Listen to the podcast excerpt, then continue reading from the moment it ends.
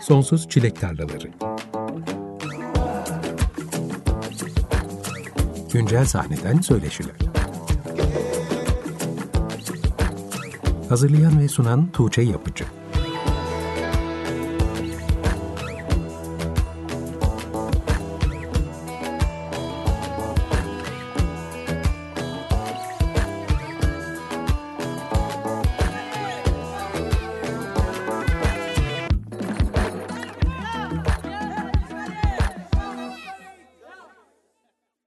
95.0 Açık Radyo'da Sonsuz Çilekli Araları programından herkese merhaba. Ben Tuğçe Yapıcı. Son bir ayı ikinci çeyrek yıl seçkisi ve bağımsız plak şirketlerinden seçkilerle geçirdikten sonra bu akşam yeni albümünü yayınlayan bir grupla birlikteyiz. Bar grubunun 8 Temmuz'da yani bundan tam bir ay önce yayınladığı Kirstone Part 1 EP'sinden grubun Şevket Akıncı ile bir ortak çalışması olan Cheap Fake parçasıyla programın açılışını yaptık. Bu akşam Bah grubundan Yusuf Bahar, Nihal Saruhanlı ve Ceren Bektemir bizimle birlikte. Yani tam kadro buradalar. Hoş geldiniz. Merhaba, hoş bulduk. Merhaba, hoş bulduk. Çok zaman oldu görüşmeyeli. Nasılsınız? Heyecanlıyız. Genel olarak hareketli bir süreç oluyor. O yüzden bence iyiyiz. Evet. İyiyiz. Yani ben de iyi hissediyorum. Yorucu bir dönemden geçtik. Geçmeye de devam ediyoruz aslında biraz ama keyifli aynı zamanda. Sizi Ekim 2019'da Açık Radyo'da konuk etmiştik. Yaklaşık 3 yıl olmuş. O zaman Radyo Boğaziçi'nin düzenlediği Battle of the Bands yarışmasında birinci olmuştunuz. Sizi bu birincilik vesilesiyle davet etmiştik ama bir Battle of the Bands özel programı yapmıştık. Kısa bir konukluk olmuştu. Bu akşam vaktimiz daha uzun. Önümüzdeki bir saat boyunca birlikte olacağız ve son 3 yıla dair arayı kapatacağız. Yeni yayınlanan albümünüzde yer alan 5 parçanın hepsini dinleyeceğiz ve albümden de kapsamlı bir şekilde bahsedeceğiz. Çünkü Kirstone Part 1 çeşitli sanatçılarla yaptığınız işbirlikleriyle dolu oldukça fazla renk barındıran bir albüm. Ama ilk önce 3 yıl önceye dönelim istiyorum. Battle of the Bands'i kazandığınızda zaten hali hazırda bir albüm hazırlığındaydınız. Ve o albüm ilk kısa çalar albümünüz olan I Resist 2020 Haziran'da yayınlandı. İlk albümünüz üzerine hiç konuşma fırsatımız olmadı. O yüzden oradan başlayalım dilerseniz. Tabii albüm çalışmalarına başlarken ilk albümünüzü pandeminin ortasına yayınlayacağınız aklınıza gelmemiştir diye düşünüyorum. Yarışmayı kazandınız, albümü finalize ettiniz ve 2020'de yayınladınız. Sonrasında pandemi koşulları sizin ilk albüm heyecanınızı ve deneyiminizi nasıl etkiledi? Yani aslında bizim için de hani herkese olduğu gibi pandemi böyle hiçbir şekilde hiçbir aşamasında öngörebildiğimiz bir süreç olmadı. Yani sadece hani müzik tarafından hani ne zaman neyi yayınlarız, nasıl yaparız diye düşündüğümüzde dahi biz Mart'ta en son konserimizi verdiğimizde bizi bekleyen 7-8 tane konserimiz vardı. Bunların arasında bir tanesi lansman konserimiz olacaktı, albümü çıkartacaktık. Ve tabii hani bütün dünyada, bütün ülkede aynı anda her şey iptal olunca biz de kendimizi böyle bir hiçliğin içinde bulmuş olduk. Sanırım zaten ilk birkaç ay bu kaybolan şeyler nasıl telafi edileceği düşünerek aslında biraz geçti. Sonrasında şeyi anlayabildik. Okey bunun bir telafi süreci yok. Şu anda her şeyi sıfırdan yeniden düşünmek zorundayız, yeniden organize etmek zorundayız diye. Ve o süreçte aslında böyle bir küçük depresyon mu diyeyim, sessizlik mi diyeyim böyle bir içimize kapandığımız bir sürecin sonuna gelmişti. Orada biraz Nihal'in aslında hepimizi gaza getirmesiyle yani evet pandeminin ortasındayız ama sonuçta elimizde hazırladığımız bir albümümüz var. Niye çıkarmayalım diye yola çıkmış olduk orada. Belki albüm yayınlarken pandeminin biteceğini düşünüyordunuz ama bitmedi. Aynen. Ben yani biteceğini en azından hani bir noktada bir ay, iki ay, üç ay belki falan diye düşünüyordum. Hani yaza herhalde düzelir her şey falan diye aslında ümit ediyordum. Ama hakikaten hiç öyle olmadı ve bir noktadan sonra da beklemenin anlamı yok. Yani çünkü işte o karamsarlık daha da aşağı daha da aşağı çekiyor aslında seni. Ama bir yerde de silkinip aslında yola devam etmek gerekiyor. Zaten elimizde işte bir albümümüz var. Klibimiz yok. Niye klip çekmeyelim? Yani kimseler bir araya gelemiyor ama biz gelebiliyoruz. O zaman kamera alıp sokağa çıkalım. Sokakları çekelim. Sen beni çek, ben seni çekeyim diye yapmış olduk. Çaresizliğimizin klibi. yani bir yandan da şu anda mesela Dose Street'in e, klibiydi o. Ve o klibe baktığımızda aslında çok özel şeyler var. Çünkü o sokakları bir daha o şekilde görmek de mümkün değil. O yüzden iyi ki de çekmişiz diye de düşünüyorum yani. O halini de görmüş olduk o sefer. Arşiv niteliğinde bir şey Evet. oldu bizim için. Evet, sadece o dönemde yaşanabilecek bir şeydi ve onu kayda geçirmiş olduğunuz bir şekilde. Aynen. Peki ilk albüm sonrasında hangi noktada yeni şarkılar için kolları sıvadınız? Yani aslında belki şöyle girmek gerekiyor oraya. Biz daha zaten ilk albümü kaydederken, ilk 5-6 şarkımızı kaydederken hani bu 6 şarkıyı da yine böyle bir 10-15 şarkı içinden seçip bir elemeyle bir araya getirmiştik hepsini. Ve daha onu kaydederken hani ikinciyi ne zaman yapacağız gündemimiz hali hazırda vardı. Ve biz böyle biraz ilkindeki o tecrübeyi bir görelim, biraz öğrenelim neymiş, hani neyle karşılaşıyormuşuz bir onu görelim istiyorduk. Onun herhalde bir senesi zaten aslında biraz aşağı yukarı hem yayınladığımız albümden aldığımız tecrübeyi değerlendirme hem de elimizdeki fırsatlarla neler yapabiliriz'e biraz bakmak olarak geçti. Şu anda bile mesela yeni bir albüm yayınladık daha. Şimdi hala bir sonrakini düşünüyoruz. Hani hemen ona da başlayalım, onu da kaydedelim diye. Hatta benim aklımda ondan sonrakini de nasıl yaparız da dönüyor bir yandan. Ya bize kalsa biz böyle her ay yayınlarız bir şey diye düşünüyorum aslında. Çünkü sizde Zula'da çok fazla şarkı vardı sanırım önceden de. Evet, da şarkı çok. Ama Yusuf zaten her zaman üretiyor. Çok üretken, fabrikatör diyoruz kendisine. Mesela Papillon'un çıkışı da bir anda çıktı. Nereden çıktı? Nereden geldi? Hiç haberimiz yok. Daha Covid bitmemiş. Yani Covid hala bitmedi ama hala e, sokağa çıkma yasağı var mıydı yok muydu tam Daha hatırlayamıyorum başlamamıştı ama. ama başı gibiydi. Bir anda geldi. Yusuf mesela yarın bir anda gelip o şarkı çıkmış olabilir. Biz böyle vay yeni şarkımız var o zaman başlıyoruz şeklinde oluyoruz. Yusuf da durmadığı için sürekli ürettiği için aslında bu bir süreç olarak var. Yani hani birinci albüm bitti şimdi yeni şarkı ne yapayım gibi değil de sanırım doğal olarak, yaşamsal olarak şarkı üretiyor. Yani bir yaşam formu olarak. Zula genişliyor sürekli aslında. Peki Körstom albümündeki şarkıların tarihçesi ne zamana dayanıyor?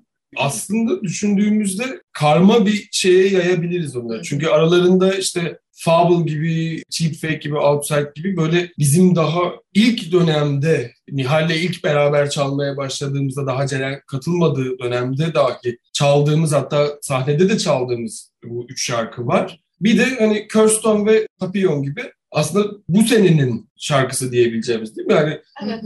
Kirsten iki yıllıktır. Papillon zaten hani en yenisi. Onu bayağı yaptık, yayınladık gibi oldu direkt. Ama diğerlerinin var. Bayağı 6-7 eski yılı var en azından. Peki ilk albüm daha politik bir albümken, ikinci albüm belki pandemi döneminin getirdiği izolasyon ve yarattığı ruh haliyle daha içe dönük bir albüm olmuş diyebilir miyiz? Bence kesinlikle öyle. Ama orada belki biraz şeyden bahsetmek lazım. Biz bu aslında part 1, part 2 durumundan belki biraz bahsetmek gerekebilir. Çünkü biz yayınlamak istediğimiz 10 tane şarkımız vardı ve hani bunu nasıl bir süreçte üretebiliriz diye düşündük. Hem teknik maddi imkanları bir araya getirip hem de konsept olarak hani nasıl ayırabiliriz diye. Aslında part 1 bizim böyle daha kendi iç dünyamızla ilgili, kendi hayatlarımızla ilgili şarkıları bir araya getirdiğimiz. Part 2 de biraz daha yine aslında ilk albüm gibi daha toplumsal, daha böyle aslında hem felsefik hem politik konuları tekrardan gündeme getirdiğimiz gibi bir ikiye ayırmış olduk. Hatta kendi aramızda part 1'i beyaz albüm, part 2'yi siyah albüm gibi de düşünüyoruz. O biraz daha dertli, biraz daha böyle biraz distopik dünyayla da ilgili olacak ikinci albüm gibi bir şey var kafamızda. Yani e, hepimiz gözümüzde çok iyi canlandırdık. Kirsten Part 1 daha şu anda, Part 2 gelecekle ilgili ama toplumsal problemlerle de ilgili olan yani o karanlık bir gelecek mi, nasıl bir gelecek? Bununla ilgili bir e, yolculuk gibi bir şey olacak Part 2'de. O yüzden I Resist albümüne belki de birazcık daha benzeyecek o anlamda. Daha toplumsal ve daha felsefik, daha arayışta olan bir albüm olacak. Kirsten Part 2 albümü. Şimdi Bahr'ın Kirsten Part 1 albümünden önce geçtiğimiz aylarda yayınlanan albümün ilk single'ı Papillon'u dinleyeceğiz. Bu parçayı birkaç hafta önce programda çalmıştım ve şarkıya dair hislerimden de bahsetmiştim. Papillon'da Glass Access size eşlik ediyor. O da çok sevdiğim bir sanatçı. Ama Bach ve Glass Access muhtemelen ürettiğiniz müzik türleri nedeniyle gerçekten aklımda yan yana getiremeyeceğim, bir ortak çalışmasını hayal edemeyeceğim iki isim. Ama ortaya çıkan iş bende hayranlık uyandıran bir şarkı. O yüzden bir işbirliğinin hikayesini bu kadar merak ettiğim nadir oluyor. Nasıl gelişti Melis'le birlikte bir şarkı yapma fikri? Yani aslında şöyle söyleyebilirim. Bence Tuğçe biraz burada senin de bir payın olduğunu söylemek e, haksızlık olmaz. Öyle mi? Hiç haberim yok. Melis'i Glass Access'i aslında hani senin programından biliyorum. Yani daha sanırım 2014-2015'te evet. o zaman da ilk defa dinlemiştim ve benim böyle hani bir kenara yazdığım isimdi yani. Böyle gerçekten biz bir gün beraber bir şey yapabilsek ne güzel olur diye. Sonra biz Papillon'u yazdığımızda zaten hani şarkının kendisi hem sözleriyle hem işte yapısıyla hani ben bir düet şarkısıyım diye geldiğinde konuştum arkadaşlarımla benim böyle fikrim var ne dersiniz diye. Çok heyecanlandık hep beraber. Ve ben o zamana kadar hiç tanışmıyorduk. Yani belki hani bir iki kere aynı ortamda bulunmuşuzdur ama tanışmıyorduk.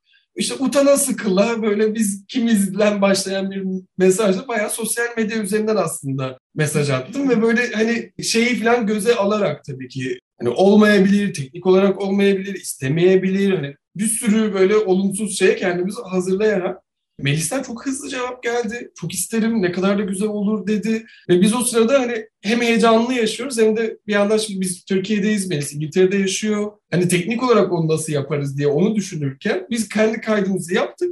İşte Melis'e de böyle hani şey demek istiyoruz. Hani nasıl yardımcı olabiliriz bilmem ne falan gibi. Böyle kendi çapımızda ya onun işini kolaylaştıracağız diye. Sonra bize bir kayıtlar gönderdi yani. Hiçbir şey yapmamıza gerek yok. Tamamen aldık, koyduk gibi oldu. Yani böyle. o her şeyi düşünmüştü zaten. Yani Gerçekten yani. Müthiş bir prodüktör yani. Biz böyle gözyaşlarıyla dinledik yani gönderdiği kayıtları. Yani Melis sonunu hayal etmiş yani. Sonucunu hayal edip sonuç ürünü vermiş koymuş önümüze. Daha ne isteyelim ya? O kadar güzeldi ki. Altı ses falan var yani. Yaptığı back vokaller, her şey çok güzel yani. İpeksi sesi de çok güzel ama üretimi de çok güzel yani. Bu arada hala yüz yüze gelip tanışamadık. Evet onu merak ettim aslında. Yani mektup arkadaşlığı gibi oldu biraz aslında. Gerçekten böyle arada bir halimizi hatırımızı sorduğumuz işte böyle e gelmiyor musun Türkiye'ye diye bir yokladığımız böyle bir arkadaşlar herhalde birbirimizi yüz yüze gördüğümüzde o da böyle bir düğün kutlaması gibi olacak bizim için.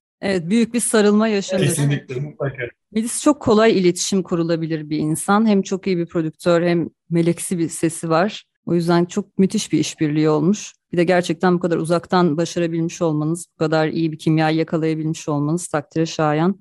Papillon'dan bahsederken parçaya karakteristik en önemli özelliğini veren flütlerden de herhalde bahsetmek lazım. Dinlemeden önce belki anlatmak istersiniz o işbirliğinde. Aslında bizim şarkıda orası boştu. Biz bayağı şarkıyı yaptık ve böyle bir solo yeri ayırmışız ama ne solo, solo yok. o fikir de aslında Barkın'dan geldi. Bizim önceki albümümüzde de hani teknik olarak hem mastering'de destek olmuştu. Bu albümde çok daha fazla içindeydi. Barkın dedi ki buraya aslında size hani güzel bir enstrüman, hani şarkıya çok güzel hani o hissiyatı biraz daha kuvvetlendirebilir dedi. Ben de o sırada yine işte çakallık yaptım. E, çünkü Mercan benim yeğenim aslında. Hemen e, onu arayıp Mercan bize bir flüt çalar mısın dedim. Ve yani şu an kayıtta dinlediğimiz solo onun bize ilk denemesi, ilk gönderdiği şey. Yani biz çok şanslıydık bütün hani Melis'le olanda da, Mercan'la olanda da ve albüm lansman konserimiz vardı. Orada Mercan'la beraber sahneye çıkmıştı olduk. İşte böyle dayı yeğen beraber sahneye çık böyle bir yandan hep böyle işte gözlerimizin bir kenarında böyle bir boncuk gibi bir yaş titriyor titriyor. Geçirdik yine o süreci. Barkın Engin'in albümün sound'u üzerindeki etkilerinden birazdan daha kapsamlı bahsederiz. Ama şimdi dilerseniz Bah ve Glass Access ortak çalışması olan Papillon'u dinleyelim. Hemen ardından Bah grubuyla birlikte sohbetimize kaldığımız yerden devam edelim. Açık Radyo'da Sonsuz Çilek Tarlaları programı devam ediyor. Bu akşam Bahr grubuyla birlikteyiz. Bahr'ın yeni albümünden Glass Access ile işbirliği yaptığı Papillon adlı parçayı dinledik. Bu albümde Bahr'ın görsel dünyasında da bir değişim gözlemliyorum. Sizi ilk takip etmeye başladığımdan beri hatta ilk albümden bile önceye dayanıyor sizinle tanışmam. Bahr'ın dünyası benim için hep siyah beyazdı. Belki ilk dönemde kullandığınız görseller bende öyle bir algı yaratmıştır. Sizin için öyle olmayabilir. Ama bu albümün ilk single'ı Papillon'la birlikte Bahr'ın dünyasına oldukça canlı, neon renkler girmiş. Gerçekten hissettiğim kadar keskin bir dönüşüm yaşandı mı görsel anlamda yoksa ben mi öyle yorumladım? Ceren'cim aramızdaki görsel uzmanı olarak belki sen de girmek istersin. Aslında neon renklerde de bir siyah beyaz var. O kontrast mı denir artık? O kontrastı hala sahip ama birazcık daha canlı, daha canlı ve daha renkli bir dünyası oldu. Salih Gülkan e, Çakar kapak tasarımcımız, albüm kapaklarımızın tasarımcısı. Öncelikle Ayrezis için çekildiğimiz fotoğraflar Yusuf'un e, da tanıdığı Bazmat tarafından çekilmişti. Macar bir fotoğraf sanatçısı, aynı zamanda da hoca.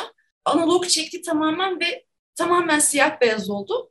İlk albümümüzün gerçekten de dediğim gibi siyah beyaz ve satüre bir e, dünyası oldu. Belki daha öncesinden de olan şey. Ama sanırım 3 yıl sonrasında o kontrast devam ediyor görsel dünyamızda. Aslında rock müziğin sahiplendiği kontrasttan da bahsediyorum. Siyahın, beyazın kontrastı. Çünkü güçlü sesler çıkartılan müzikler yapıyoruz ve o müziği temsilen görüntünün de bunu dengeliyor olabilmesi, olabilmesini istiyoruz. Bence o kontrast devam ediyor siyah beyaz kontrastı ama daha renkli bir halde. Yani analog fotoğrafçılarla da çalışmaya devam ediyoruz. Bu arada belki hani siyah beyaza genel olarak yönelmemizle ilgili belki şöyle bir şey söylemem faydalı olabilir. Ben renk körüyüm. O yüzden aslında böyle hani bir tasarımda, bir fotoğrafta hani bir tercih yapılacağı zaman genelde otomatik olarak siyah beyaz olana yöneliyorum. Anlayabildiğim o oluyor aslında. Ama evet bir aslında bir görsel değişime gittik. Bence bunun en büyük sebeplerinden bir tanesi biz zaten aslında bu programı neyi ne zaman yayınlayacağız, albümü nasıl aslında tasarlıyoruz, az önce bahsettiğim Part 1, Part 2 arasındaki hikaye kontrast farkını nasıl oluşturuyoruz diye düşünürken hep arka planda ve yani paralel olarak hani o görsel tarafı da aslında hep düşündüğümüz bir şeydi ve işte Ceren'in söylediği gibi Salih Gürkan Çakar grafik tasarımcısı sanatçı arkadaşımız onu da dahil ettik sürece. Uzun uzun bunları konuştuk, hikayelerini anlattık, onun fikirlerini de aldık ve orada aslında bu kağıt şebnem bebekler üzerine böyle sprey boya, neon renklerin girmesi aslında yine Ceren'in söylediği gibi aslında o siyah beyaz şeyini, kontrastını, sertliğini, o biraz da çığlık atan görseli aslında biraz oluşturmuş oldu bizim için. Kağıt bebekler kimin fikriydi? Ee, Gürkan'ın. O Gürkan'ın fikriydi ve biz anında e, kendimizi verdik o fikre zaten. Tav olduk yani tav olduk resmen. Ben açıkçası kağıt bebek diye bir şeyin varlığını bile unutmuştum. Sizden görünce hatırladım. Benim çocukluğumda 90'larda gazeteler dağıtırdı ama 90'lardan sonra yaygın olup olmadığını bilmiyorum. Acaba şu an 20'lerinin başlarındaki dinleyicileriniz kağıt bebeğin ne olduğunu biliyorlar mıdır? Bunu merak ettim. Bunlar ne diye soranlar oldu mu hiç? Yani özellikle araştırmaları gerekir evet. bence. Çünkü bizim hepimizin evinde vardı kağıt bebekler. Yani o özellikle alınan bir şey bile değildi belki. O gelirdi bir şekilde. Hani gazeteyle gelirdi, işte komşudan gelirdi, birilerinin abisinden, ablasından kalırdı. Ama şu anda hani zaten her şey dijital. O kadar meraklılar mı ondan da emin değilim. Seviyorlar mı? yani hayatlarında hiç görmemiş olabilirler kağıt bebek. Bana da öyle geliyor. Şu anda. evet belli bir yaş grubunun üstü hiç bilmiyor olabilir. Körstom ilk albümümüze göre çok daha fazla sanatçıyla ortak çalışmalar yaptığınız bir albüm. Bu albüm için yola çıkarken bu kadar fazla sanatçının katkıda bulunmasını planlamış mıydınız yoksa biraz yolda ortaya çıkarmak istediğiniz müziğin gereksinimleri doğrultusunda mı grup dışından sanatçılar da albüme dahil oldu? Aslında biraz yolda diyebiliriz buna. Ama kafamızda şöyle de bir şey vardı. İkinci albümde e, birazcık daha şarkıları renklendirmeye çalışalım. Aranjmanlarla biraz daha vakit geçirelim daha fazla ne yapabileceğimizle ilgili kafa yoralım. Sınırlarımızı biraz zorlayalım istedik aslında. Ve bunu yaptığımızda da bazı şeyleri işte kendimiz üretebildik. Bazı şeyleri hayal ettik ve hani bunu da burada duyarsak eğer bu şarkı çok daha güzel olacak aslında bizim için dedik. Ve o noktada da aslında diğer müzisyen arkadaşlarımızı dahil ettik birazcık daha. İşte Şevket Akıncı onlardan biri. Sağ olsun hakikaten bize büyük katkısı oldu bu albümdeki bir sürü şarkıda. Gitarlarıyla ve efektleriyle. Hani zaten bilenler biliyordur Şevket Akıncı'yı. Bir sürü şeyi çok iyi yapabilen bir insan ama özellikle karanlık tonlarda bir şeyler arıyorsanız orada gerçekten şey usta bir insan yani. Kesinlikle başvurulabilecek bir insan. Ozan Çoban Fable şarkımızda kemanları çaldı. Cümbüş Cemaat grubunun bir üyesi zaten Ozan. Çok tatlı biri gerçekten e, çok kısa zamanda en kısa zamanda evet. bitirdiğimiz kayıt oldu herhalde yani böyle toplamda belki 20 dakikada kaydettik ve bitmişti her şey. Geldi çaldı kaydetti evet. gerçekten yani, çok güzeldi. Çok enstrümanına hakim bir insan zaten. Harika bir şekilde çaldı ve zaten tam da Fabul'un olması gerektiği haline geldi şarkıda. Keza Asena'yla da aynı şey oldu. O da Outside şarkısında bize tek kişilik koro olarak eşlik etmiş oldu. O da geldi. Ya o kadar şanslıyız ki yani muhteşem müzisyenlerle çalıştığımız için bu süreçler hep böyle geldi, kaydetti, bitti gibi oldu. Çünkü şey gibi aslında biraz. Bu insanlarla herhalde bizim e, biraz iletişimimiz de o şekilde olduğu için oluyor. Biz şarkıyı gösteriyoruz, dinletiyoruz ve ne yaptığımızı söylüyoruz. Onlardan aslında belirli bir talebimiz olmuyor. Yani onlar onun üstüne diyorlar ki biz bunu bunu bunu ekleriz ve bu çok güzel olur aslında. Albümümüze ortak olan diğer müzisyenlerin de kendi düşünme payları oldu aslında. Çok sipariş üstüne, istekle veya hani mutlaka şu çalınsın diyerek gelişmedi olaylar. Biraz onlar kendi... Özgür bıraktınız. Evet, fikirlerini koydular ortaya. Bir şöyle bir şey eklemek istiyorum. Ee, bizim aslında bu konuyla ilgili biraz bir çekincelerimiz vardı öncesinde. Ee, biz daha I Resist albümünü kaydederken şeyi asla bozmak istemiyorduk. İşte biz üç kişilik bir rock grubu ve hani aslında kulağa böyle çok işlenmemiş, e, daha basit ve biraz daha böyle hani çiğ gelen bir sesle biz bu yaptığımız müziği devam ettirmek istiyoruz, korumak istiyorduk. Sadece şarkıların bunu talep ettiğini düşünmeye başladık bir süre sonra. Mesela atıyorum Kirstone'da zaten hani şarkının ikiye böldüğümüzü düşünürsek hani bir kısmı tamamen neredeyse akustik ve e, orada hiçbir şey girmiyor, dahil olmuyor. Hani davul biraz daha böyle çekingen katılıyorken aslında bas gitar, akustik gitar ve vokal olarak şarkının yüzde 60'ı devam ediyor. Geri kalan yüzde kırkında o kadar biz büyük bir orada yükselme, patlama ve crescendo istedik ki yani bunlara ihtiyacımız oldu. Hakikaten de bu çok organik gelişti bütün bu süreç. Biz ilk provalara başladığımızda zaten buraya da böyle bir şey alırız demiyorduk. En son artık provaları tamamladığımızı düşündüğümüzde bu noktaya gelmiştik gibi oldu bütün süreçler. Sizin müziğinize dair benim de en böyle Bahr'ın alameti farikası olarak gördüğüm şey aslında raw hal.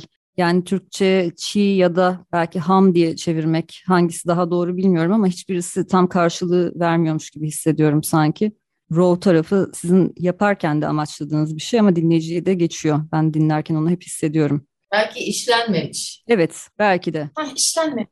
Aynen. Belki de daha doğru bir tanım. Şimdi az önce bahsettiğiniz iki parçayı dinleyeceğiz. Outside ve Curse Tom. Outside parçasında size hem Asena Akan hem de Şevket Akıncı eşlik ediyor. Curse Tom'da yine Şevket Akıncı var. Dilerseniz parçaları dinleyelim. Hemen ardından Bahr'la sohbetimize kaldığımız yerden devam edelim. Açık Radyo'da Sonsuz Çilek Tarlaları programı devam ediyor. Bahr'ın Curse Tom Part 1 albümünden iki parça birbiri ardına dinledik. İlki Bahr, Asena Akan ve Şevket Akıncı işbirliği olan Outside adlı parçaydı. İkincisi ise Curse Cursom'un klibinden de özellikle bahsedelim istiyorum. Veronica Solomon'un yönettiği Love Me, Fear Me adlı stop motion film var bu klipte. Bu klip için yapılan bir stop motion değil sanırım. Değil aslında 4 yıllık bir 2018'de e, yayınlanan bir e, stop motion. Ben çok uzun sene film festivallerinde çalıştım. Film festivallerinde görev aldım ve bizim kendi yaptığımız bir festivalde Çekili Perspectives Festivali'ne biz aslında bu filmi göstermiştik. Ve daha o zamandan ben kafamda bir yere not etmiştim bunu. Aa, bu bizim bir klibimiz yapsak ne güzel olur diye.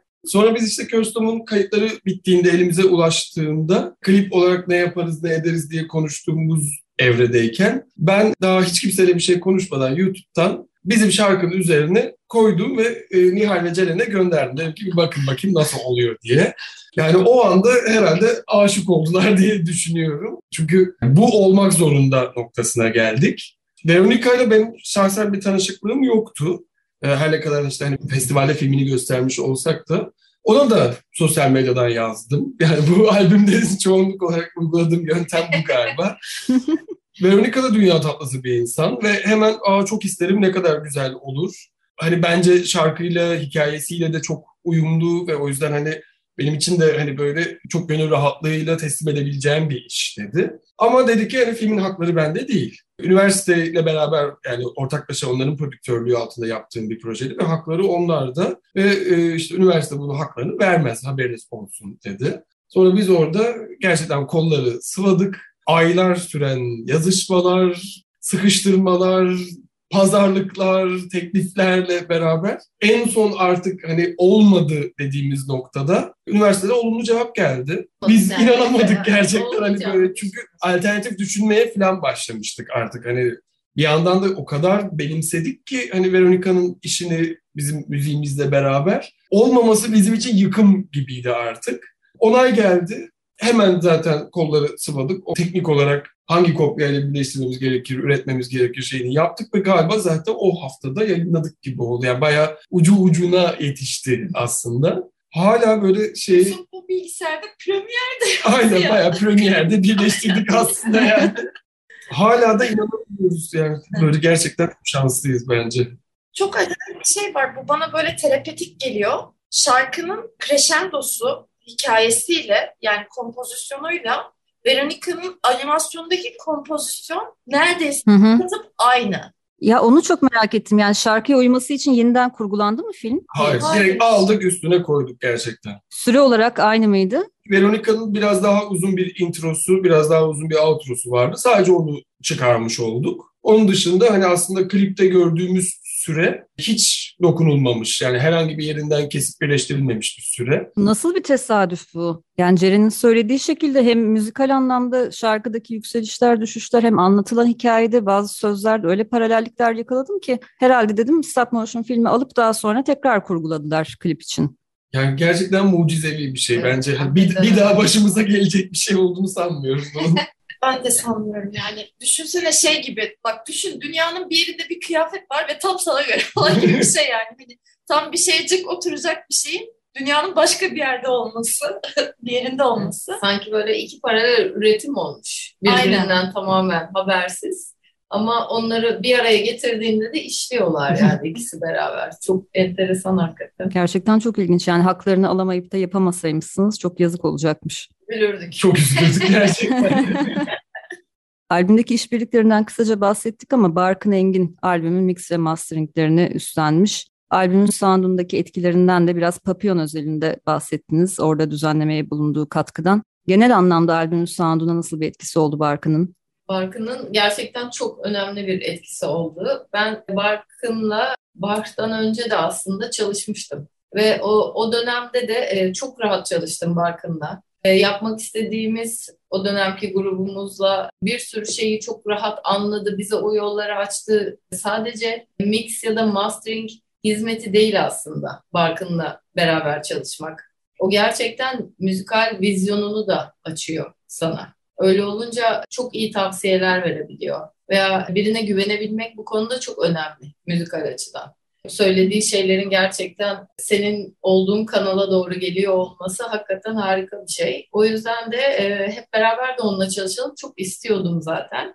İlk albümde o fırsatı yakaladık mastering olarak. Mastering aşamasında tabii ki biz bunu çok anlayamadık birinci albümde. Çünkü zaten hani birçok şeyi artık düşünmüş, neticelendirmiş ve artık cilası, parlaması ve mastering aşamasıydı. Ama ikinci albümde e, gerçekten çok rahat çalıştık beraber ve en başından itibaren çalışabiliyor olduk. Yani bir ekip arkadaşı oldu Aynen. bize Barkın kesinlikle. Gerçekten öyle. Bazı enstrümanları onun sayesinde ekledik. İşte e, Papillon'un solosundan zaten bahsettik. Hani biz oraya öyle bir alan bırakmışız aslında. Ve Barkın da hani böyle bir alan bırakmışsınız oraya o zaman kullanın bu şekilde diye.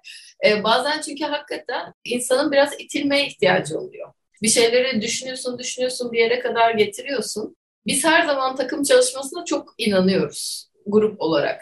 Yani herkes bir parçayı getirdiği zaman anlamlı bir bütün ortaya çıkartabiliyor olmak bizim için hakikaten ayrı bir keyif. Ben yapsaydım hepsi, hepsini sadece benim kafamdan çıksaydı gibi bir fikrimiz hiç olmuyor. O yüzden de her bir aslında ortaklık ve dahiliyet bizim müziğimize, üretimimize bizi çok mutlu ediyor. Barkın'la o yüzden çok rahat çalıştık.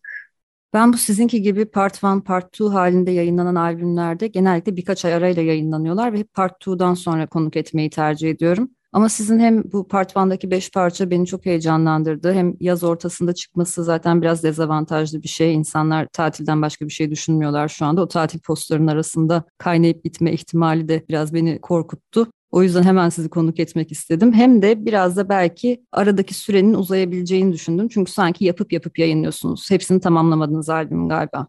yani tamamlamayı geçtim. hani şey Başlamadınız mı ikinci parta? Kafamızda her şey çok hazırdı biz part 1'e başladığımızda takvim olarak da, içerik olarak da hatta hani görsel dünyası olarak da. Ama o kadar canlı bir şey ki bu üretim süreci. O aradan geçen süreçte hala, şu anda hala kafamızda bir şeyler sürekli değişiyor. O yüzden hani Öngördüğün sürede de bitmiyor aslında. aslında hala bence beklediğimiz takvime uyabiliyoruz. Çünkü hani birini yaz birini sonbahar gibi düşünüyorduk. Hep arada hani bir 3 aylık, e, iki buçuk aylık bir fark olur belki diye. Sanırım hala ona uyum sağlayabiliyoruz gibi gözüküyor ama içerik kısmında ilk yola çıktığımız andan biraz daha farklı bir noktada olabiliriz. Ya o ayrı bir kafa galiba. Yani o switch'i açmamız gerekiyor. O düğmeye basmamız lazım. Tekrar bir albüm hani bir şey için. O şekilde düşünmeye başlamamız lazım. Eminim ki zaman içerisinde bir sürü şey işte Yusuf kafasına bir şeyler yazdı. Ben kafamda bir şeyler tuttum. Ceren aynı şekilde.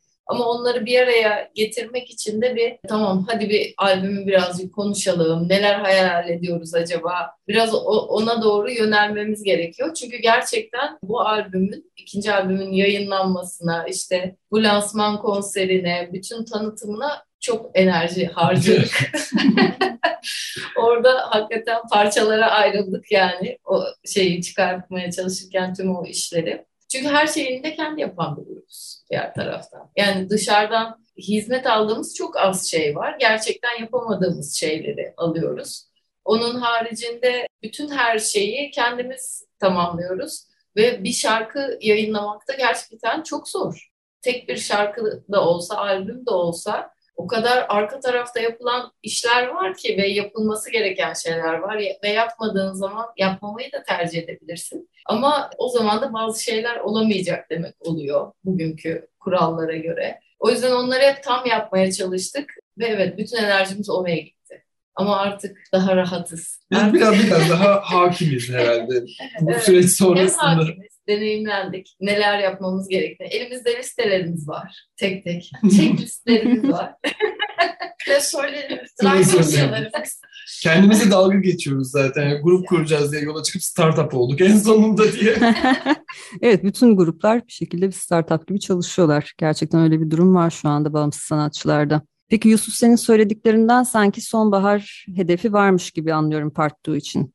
Hedefimiz öyle. Şeyi öğrendik bu geçtiğimiz yıllar içerisinde. Hani takvimler değişebiliyor. Yani pandemi oluyor, bir şey oluyor, hani hayat oluyor, her şey oluyor diye. Ama bir yandan da eğer biz böyle biraz hani inatçı ve disiplinli bir şekilde sadık kalırsak onu yaparız diye de düşünüyoruz.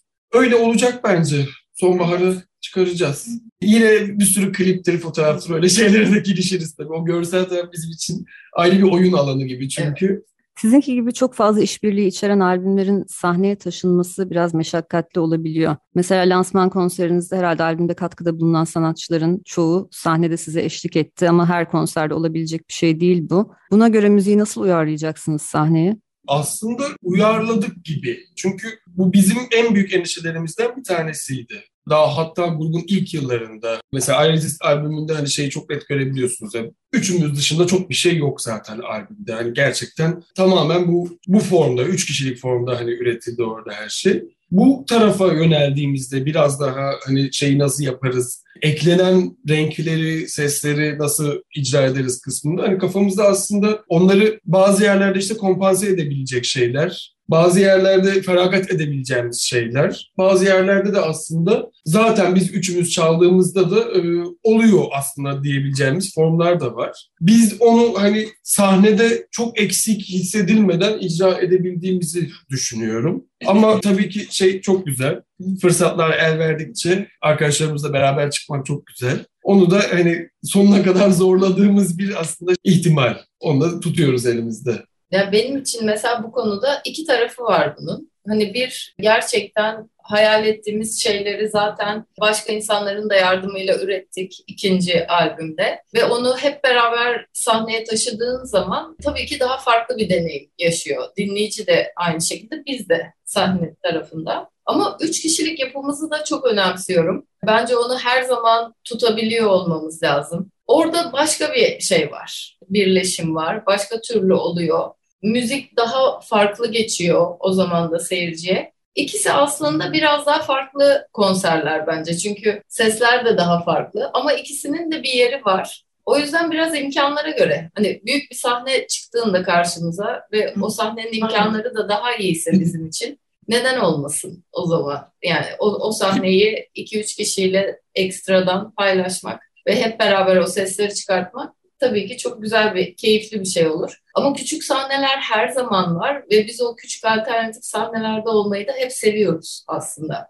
O yüzden o üç kişilik yapımızı, o alternatif sesi de mutlaka korumamız lazım. O yüzden her bir şarkımızı aslında hem böyle hem şöyle hem belki de tamamen daha da akustik çalmaya... Versiyonlar evet, üzerine kurulu. Kendimizi biraz zorluyoruz o konuda. Ona çalışıyoruz aslında. Hiçbir şarkıdan çok da vazgeçmiyoruz. Hani bu, bu böyle çalınmaz, şu şöyle çalınmaz diyerekten. Hepsini bir şekilde uyarlıyoruz. Benim şahsi olarak böyle takıntılı olduğum bir konu var. Şeyi asla istemiyorum. Hani o böyle beni çok mutsuz ediyor. Sahnede olmayan bir enstrümanın sesinin gelmesini. Yani bir, hmm. bilgisayardan da hani play'e basalım arkadan da işte keman sesi gelsin. Hmm. Onu yapacağımıza ben ıslık çalayım. Ceren ağzıyla keman sesi çıkarsın biz onu kendimiz yapalım da çok daha aslında okeyim ve bu aslında prensipler bizi o versiyonları üretme konusunda aslında rehberlik de ediyor. Ben güzel de bir şeyler çıktığını düşünüyorum ortaya. Sizin sahne performanslarınız bende bir power trio hissi uyandırıyor. Ben power trio konseptini çok severim. Yani iki kişi değil, dört değil, beş değil, daha fazlası değil. Üç kişinin yarattığı kimyadan, üç kişiden çıkabileceğinden daha fazla, daha büyük bir müzik çıkıyor olması fikri beni çok büyülüyor. Sizde de aslında onu görüyorum. Yani üç kişiden çıkabileceğinden daha büyük, daha etkileyici bir ses yaratıyorsunuz bence sahnede. Teşekkür ederiz. Çok teşekkürler. evet, ben bunu hissediyorum böyle gerçekten. O yüzden de zaten onu bırakmak istemiyorum. Yani biz oradaki alışkanlığımızı ve pratiğimizi unutmamalıyız. Çünkü kulak da öyle bir şey. Sürekli mesela beş kişi sahnede olmaya alışırsan eğer ve o sesleri çok fazla sindirirsen içine onlar olmadığı zaman diyelim ki 11. konserde her şey çok eksik duyulmaya başlayacak. Bize de yani hani biz de çalarken bir şey eksik gibi demeye başlarız yani ister istemez. Çünkü kulaklarımız da alışmış olacak ona. O yüzden de o üçlü duruşumuz, o power trio mantığımızı, o sesleri de bırakmamız lazım. O, o kıymetli biraz bizim için oradaki durum. Çok teşekkürler arkadaşlar. Sizinle uzun bir aradan sonra tekrar buluşmak çok güzeldi. İlk albümümüz pandeminin ortasında zorlu bir döneme denk geldi. O zaman buluşamadık. Ama buna rağmen motivasyonunuzu kaybetmeden üretmeye devam etmeniz ve sizden yeni şarkılar duymak beni çok sevindirdi. Umarım daha uzun yıllar üretmeye devam edersiniz. Biz de yine programlarda buluşuruz. Çok teşekkür, çok teşekkür ederiz. Çok teşekkür ederiz Tuğçe. Çok sağ ol.